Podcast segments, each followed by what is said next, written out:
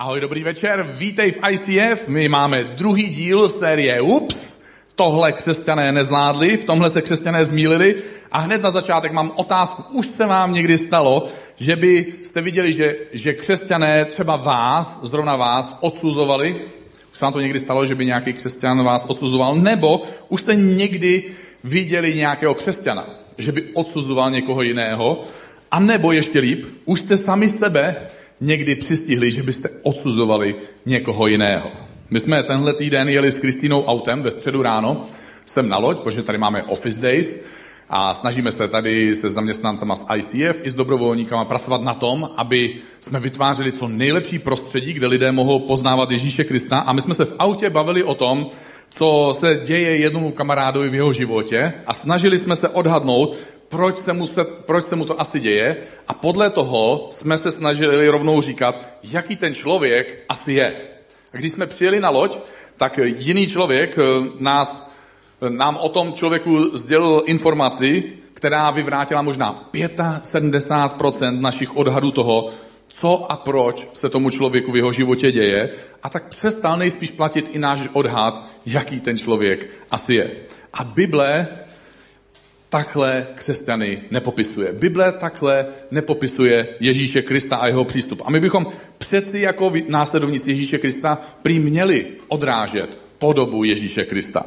A důvod, proč někdy jako křesťané neodrážíme ten správně obrázek Ježíše Krista je ten, že máme ve svém nitru takový vědecký, empirický přístup, kterému se říká příčina a následek. A teďka za mnou začne vznikat tahle rovnice. A tak my čteme Bibli způsobem, jak se píše tahle rovnice a formulujeme tímhle způsobem potom chápání celé Bible. Takže my vezmeme boží principy a přetransformujeme je do tohohle logického chápání. Příčina a nějaký následek. A učedníci Ježíše Krista už před dvěma tisíci lety měli podobný přístup. Ten přístup je zaznamenaný v příběhu, kdy Ježíš se procházel kolem a všiml si člověka, který byl slepý od narození, což je důležitá informace, protože hned dál čteme, že jeho učeníci se Ježíše zeptali. Mistře, kdo zhřešil? On? Počká, on byl naro- slepý od narození, ještě neměl ani čas zřešit a oni už se ho ptali, jestli zřešil on, tak zjevně už nestač, ještě nestačili zapnout úplně mozek, ale nevadí, to se nám křesťanům taky někdy stává. Oni se ptají, kdo zřešil mistře? On, když je slepý od narození, nebo jeho rodiče, když se narodil slepý. A Ježíš odpověděl, nejde o to, zda zhřešil on nebo jeho rodiče, ale jde o to, co můžu udělat, aby se na něm projevily boží skutky. A Ježíš jim říká, vyhledáte vyníka, ale není to o příčině a následku. Učedníci neměli v tu chvíli s tímhle člověkem žádný soucit, ani ne, neměli k němu žádné sympatie. Prostě jenom hledali někoho, kdo může za tu situaci, že je slepý. A někdy se nám také snadno stává, že hledáme hříšníka, který věc zavinil a přitom jako věřící, jako následovníci Krista bychom spíš měli hledat Boha, který by mohl takovou situaci změnit. A už před dvěma tisíci lety následovníci Ježíše udělali takovouhle chlibu. Hledali lidské selhání místo, aby měli lásku k bližnímu. A i my po těch dvou tisících letech to děláme podobně. My hledáme chybu, hledáme, kdo zhřešil. Protože při čtení Bible i při běžných životních situacích, a věřím, že se v tom můžete někdy najít, my vezmeme biblický princip a proměníme ho na náboženskou formuli. Já to myslím takto. My si přečteme v Bibli větu, kdo rozsévá, ten sklízí. To je jedna, jedna z věc v přísloví. A to znamená, že kdo rozsévá peníze, tak sklízí peníze. Kdo rozsévá lásku, sklízí lásku. Kdo rozsévá pomoc lidem, tak sklízí od lidí pomoc. Kdo rozsévá neustále praskající kelímek, tak až on bude jednou přednášet, také mu tam někdo bude praskat kelímkem. A protože my jsme chytří, protože my jsme chytří, tak to obrátíme a řekneme si, no on nemá peníze, tak to proto asi, že nerozsíval. Že? A my vidíme následek a tak hledáme tu příčinu. Ale boží principy fungují tímto směrem a nefungují opačným směrem. Já zkusím tady přečíst jednu větu z dopisu Apoštola Jakuba a vy zkuste přemýšlet, jestli se vám podaří vymyslet tu obrácenou náboženskou formuli. Tak schválně. V Jakubovi se píše, vyznávejte se navzájem své hříchy, vyznávejte si navzájem své hříchy a modlete se jedni za druhé, abyste byli uzdraveni. Protože vroucí modlitba spravedlivého dokáže mnoho. Takže Bible tvrdí následující věci. Když chci být uzdravený, tak musím co? Měl bych se vyznávat z hříchu nějakým jiným lidem? Dobře, co bych měl ještě udělat? Měl bych někoho poprosit, aby se za mě modlil. Dobře, pak měl bych se modlit, ale nejenom tak obyčejně, že píše se tady, že by se měl modlit horlivě. A ještě se tady píše něco. A to, že ta modlitba by měla být nějakého spravedlivého člověka. Takže já bych se měl snažit žít nějaký spravedlivý život, nebo bych měl žádat Boha, aby mě učinil spravedlivým. Cokoliv prostě si pod tím teďka představujeme. A my vytvoříme rovnici, vyznám hříchy, modlitba druhých, eh, co to bylo ještě? Musím se modlit horlivě a ještě bych měl být nějakým způsobem teda spravedlivý, ať už to znamená cokoliv. A tehdy budu uzdravený. Když splním čtyři příčiny, budu mít následek. Dobře. A teďka my vidíme člověka, který, my jsme chytří a obrátíme to. Takže vidíme člověka, který není uzdravený, takže vidíme následek a řekneme si, no aha, tak to proto, že on nesplnil jednu z těch čtyř příčin, aby se mohl stát ten následek. Takže tenhle člověk, když není uzdravený, tak asi není spravedlivý, asi je nějaký hřích v jeho životě, asi se nemodlil horlivě, asi nevyznával svoje hříchy a asi ne, byl příliš pišný na to, aby poprosil někoho jiného, aby se za něj modlil. A vymyslíme novou náboženskou formuli. A začneme se na tohohle člověka dívat tímhle opačným způsobem. Nebo další příklad. Zkusme předstírat, že někdo z vás má tlustého strýčka. Já vím, že všichni máte hubený strýčky, ale někdo z vás má tlustého strýčka a ten strýček, dejme tomu, zemřel na infarkt v tom imaginárním případě. A až příště uvidíš tlustého člověka, tak si pomyslíš, hm, to znám, ten taky umře na infarkt. A nebo říkáme, hm, ten půjde do pekla, protože to znám, jo, nebo ten skončí tak a tak, já to znám. A my dokonce někdy jdeme o krok dál a říkáme si příště, protože příště ty už ani toho člověka nepotřebuješ vidět, jenom se dozvíš, že někdo zemřel na infarkt a tak už víš. No jasně, ten byl určitě tlustý, že jo? A víte to, že někteří lidé umírají na infarkt, aniž by byli tlustí. Dokonce lidé se zdravotním životním stylem umírají na infarkt. Sice méně, ale není to až zas tak divné, že by se to nedělo. Takže my vidíme chudého a říkáme si, asi není štědrý. My vidíme rozvedeného, říkáme si, asi nebyl dobrý manžel. Vidíme nemocného a říkáme si, asi má nějaký skrytý hřích. A je to tak zlomyslné, když někdo přeje nemocnému a řekne mu, hm, ty jsi nemocný, protože to se asi nemodlíš. Nebo ty se modlíš asi málo. Nebo ty asi nemáš víru, nebo máš malou víru. To tě Bůh chce naučit, aby si si začal modlit. Proto jsi nemocný. Nebo hm, to tě Bůh chce naučit skrze tuhle nemoc, aby si víc, nebo aby si vůbec v něj věřil. A já mám otázku, učí snad nějaký rodič tím, že jim dá nemoc, svoje děti tím, že jim dá nemoc? Kdo z vás tady má děti? Jo, tak já vím, většina z vás ještě ne. A kdo z vás by jednou si myslí, že by mohl mít děti? Dobře, pořád se vás dost nehlásí, ale nebojte se, přijde to, stačí tři minuty štěstí a je to rychle hotový. Takže, prostě někdo se směje, protože to zažil. A... Takže si to představte, jednou prostě budete mít děti, je to vysoká pravděpodobnost, lidem se to děje, je to jednodušší, než dostat rýmu někdy a, a prostě oni vás nebudou poslouchat. Budou mít jiný názor, nebudou věřit vašim dobře míněným radám, vy se jim budete snažit, vy se budete snažit v jejich životě chránit, takže jim budete se snažit vytvořit nějaké hranice, oni je budou považovat za, za nějaký zásadní omezení jejich osobních svobod a práv. A vy, abyste je teda naučili, tak vezmete stříkačku s neštovicem a v noci, až budou ty děti spát, tak jako chytíte tu pacičku, že, dětskou a píchnete je do, do, do, do paže. Proč by Bůh měl pro Pána Boha dělat něco podobného? To, že my jsme někdy zlomyslní, že? Ale přesto takovouhle věc neuděláme. Takže proč by Bůh měl být takovýmhle způsobem zlomyslný? Nezáleží na tom, proč si onemocněl a čím si onemocněl. Bůh to nechtěl a chce tě uzdravit. To je jeho touha. To, že se někdy něco takového potom nestane, tak to není věc boží vůle, ani to není věc tvojí modlitby, ani věc tvojí víry, nebo tvojí horlivosti, nebo tvojí spravedlnosti, nebo cokoliv si vložil do své náboženské formule, kterou jsi vytvořil, když si obrátil to, co Bůh říká v Bibli. Když někoho srazí auto na přechodu a on tam leží a krvácí, přiběhne snad někdo k němu a ptá se, pane, pane, vy jste možná šel na červenou, víte to? Jo, to je hrozně nebezpečný, to byste neměl dělat, pane. Jo, měl byste se omluvit vlastně teďka. Ne, co dělá normální člověk, když vidí někoho na přechodu, že ho přejede auto a krvácí. Tam začne ho zachraňovat, neřeší s ním, kde se stala chyba a začne mu pomáhat. A přesně takové je boží srdce. A než budu pokračovat, tak bych vám rád ukázal jedno video, kde muž chystá romantickou večeři a v tu chvíli přichází jeho přítelkyně a uvidí něco, co špatně pochopí. Pojďme se podívat.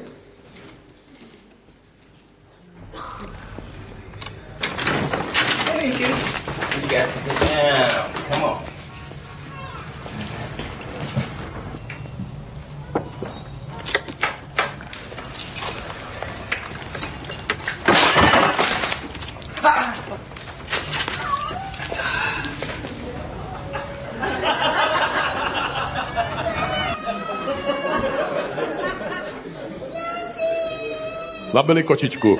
Někdo toho pláče. Většina sálu se směje. Jsem rád, že máte takový soucit s našimi čtyřnohými zvířátky. Když se v křesťanské komunitě stane, že dívka není vdaná a otěhotní, tak nevím, jestli jste dost dlouho v církvi, ale pokud jste dost dlouho v církvi a prošli jste x církví, tak určitě máte tuhle zkušenost. Pokud nevdaná dívka otěhotní, my křesťané, my to máme často rychle rozsouzené. Jo, to, no jo, no jo, no, to ona zřešila, no. Tak to je jasný, že teď má potíže s bydlením a s prachama, že? Je její problém, jako. Jak moc je v tu chvíli důležité, kdo s kým, kdy a kde udělal chybu. Jak moc je důležité, jestli to byla nebo nebyla hloupost. Na tom přeci teď nezáleží. Ježíš, kdyby tady byl, co by udělal? On by jí pomohl. On by se s ním modlil, byl by jí k dispozici jakýmkoliv možným způsobem by pro něj bylo možný. Náš úkol není soudit. My chceme takové ženě nebo takovému člověku pomoct. A taky chceme pomoct tomu miminku, že? To je nový člověk na světě. Ano, a taky chceme pomoct, aby se jednou nedostala do podobné situace. Pokud je k tomu ochotná, tak můžeme jí pomáhat i v tom, ale v každém případě náš úkol není jí soudit. Když se učedníci Ježíše ptali na příčinu neštěstí toho slepého člověka, Ježíš učedníkům řekl, chci, aby se na tomhle člověku projevili boží skutky, aby se na tomhle člověku projevila boží láska v té svojí nejčiřejší podstatě, jaká boží láska může být. Když je někde problém, nehledej hříšníka. Hledej Boha, který může tu věc změnit k dobrému. Nehledej problém, ale hledej řešení. Pokud my nepřestaneme být křesťany, kteří přemýšlí v tomhle systému příčina a následek, tak budeme dál křesťany, kteří soudí druhé lidi. A budeme dál říkat věci, které nejsou z božího srdce, nebo si je budeme myslet. Věci jako, no pokud jsi v dokonalém středu boží vůle, tak jsi požehnaný. Takže pokud nejsi požehnaný, tak asi nejsi poslušný. Nebo nejsi v dokonalém středu boží vůle. Nejsi dobrý člověk a proto ti Bůh dává lekci. Jako vážně? Když někdo odpadne od víry nebo přestane chodit do církve, tak křesťané někdy mají takový zvláštní postoj. Tak si odejdi, ty odpadlíku. Počkej, budeš trpět. Rozvedeš se. Jo? Budeš chudej. A jednou pokolenou se připlazíš a já ti řeknu, já ti to říkal. A my se tak zlomyslně někdy těšíme na to, až se lidem stane neštěstí. Někteří možná znáte někoho, kdo žil s Bohem, prohlašoval se za křesťana a dneska není následovník Boha a s Bohem nežije. A jak, jaký je boží postoj, když člověk odchází od Boha, když člověk odpadá od víry? Určitě znáte příběh o marnotratném synovi, že? A v tom příběhu ten otec chodí na zápraží toho domu a vyhlíží toho svého ztraceného syna, který probendil půlku majetku, žil způsobem, který ani Bible radši moc nezmiňuje, jenom tak náznakem zmíní, jakým způsobem žil, ale radši nejde do detailů. Obrázky tam nejsou. Jo, někdo zná časopisy z obrázky. A ten najednou, ten otec vidí toho syna z dálky, jak se vrací. Dává mu prsten, dává mu svůj plášť a organizuje pro něj párty, nechává zabít celého bejka, aby se to pořádně oslavilo. Nemá žádné výčitky, žádné připomínky minulosti.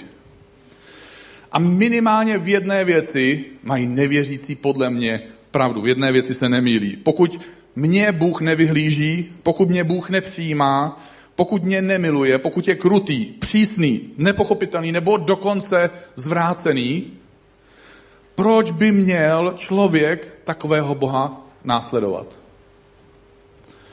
A Bůh není takový. Jaký je Bůh?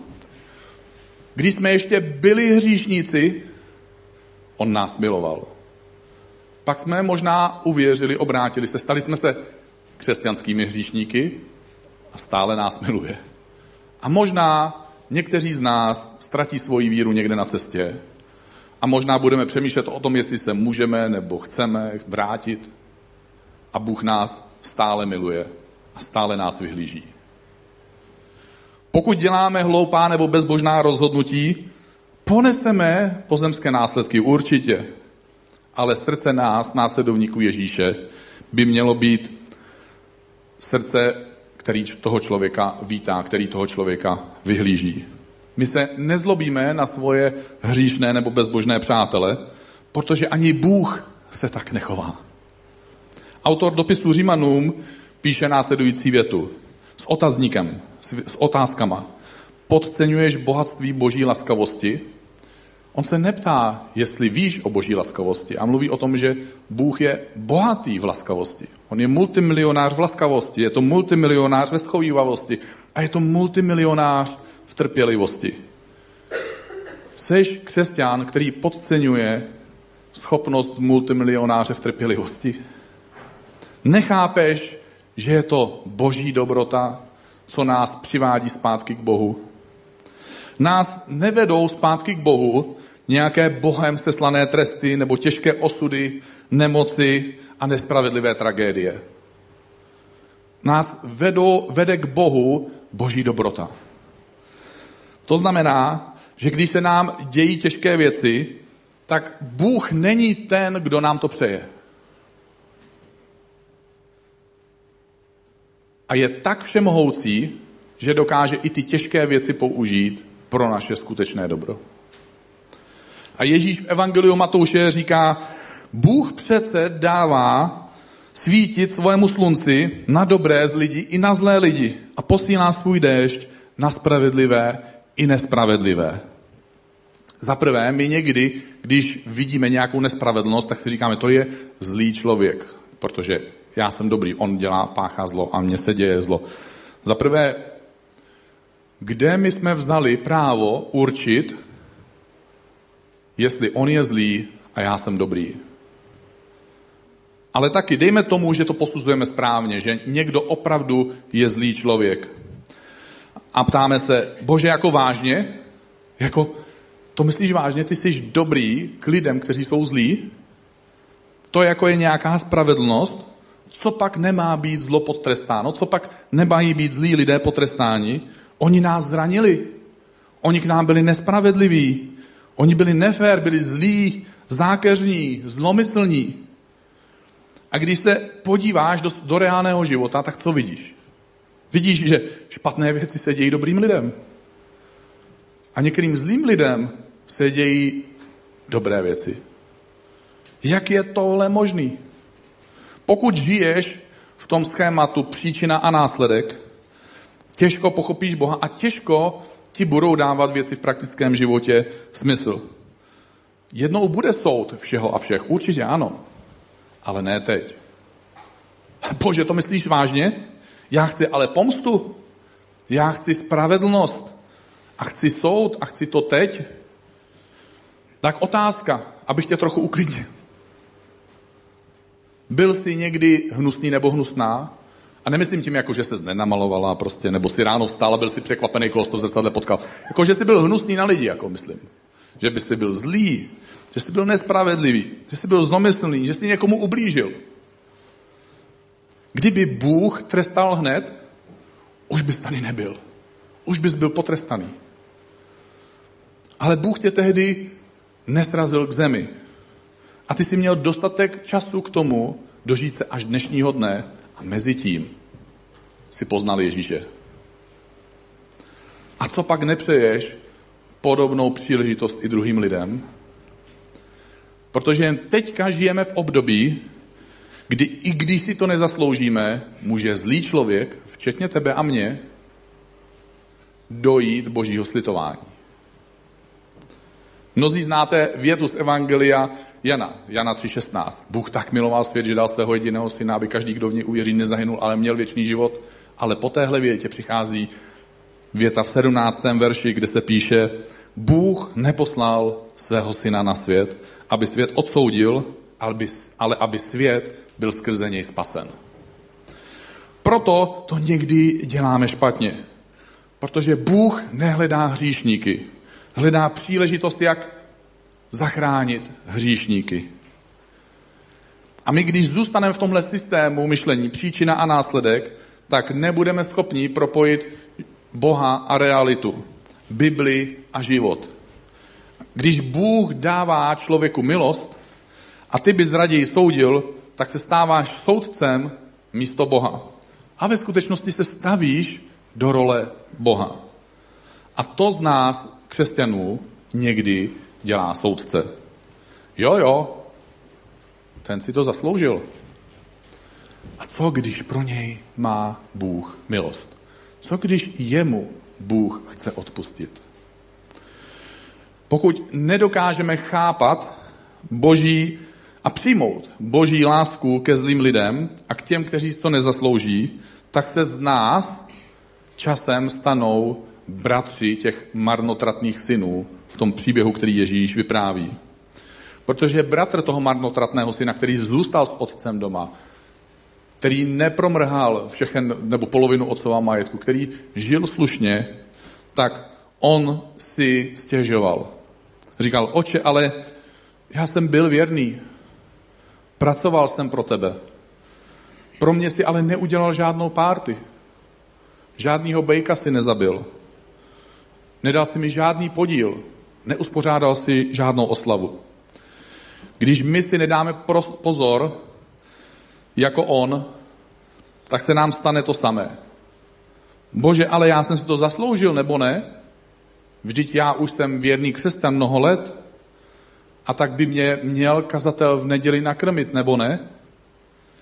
Protože bohoslužba to je přeci pro mě, ne?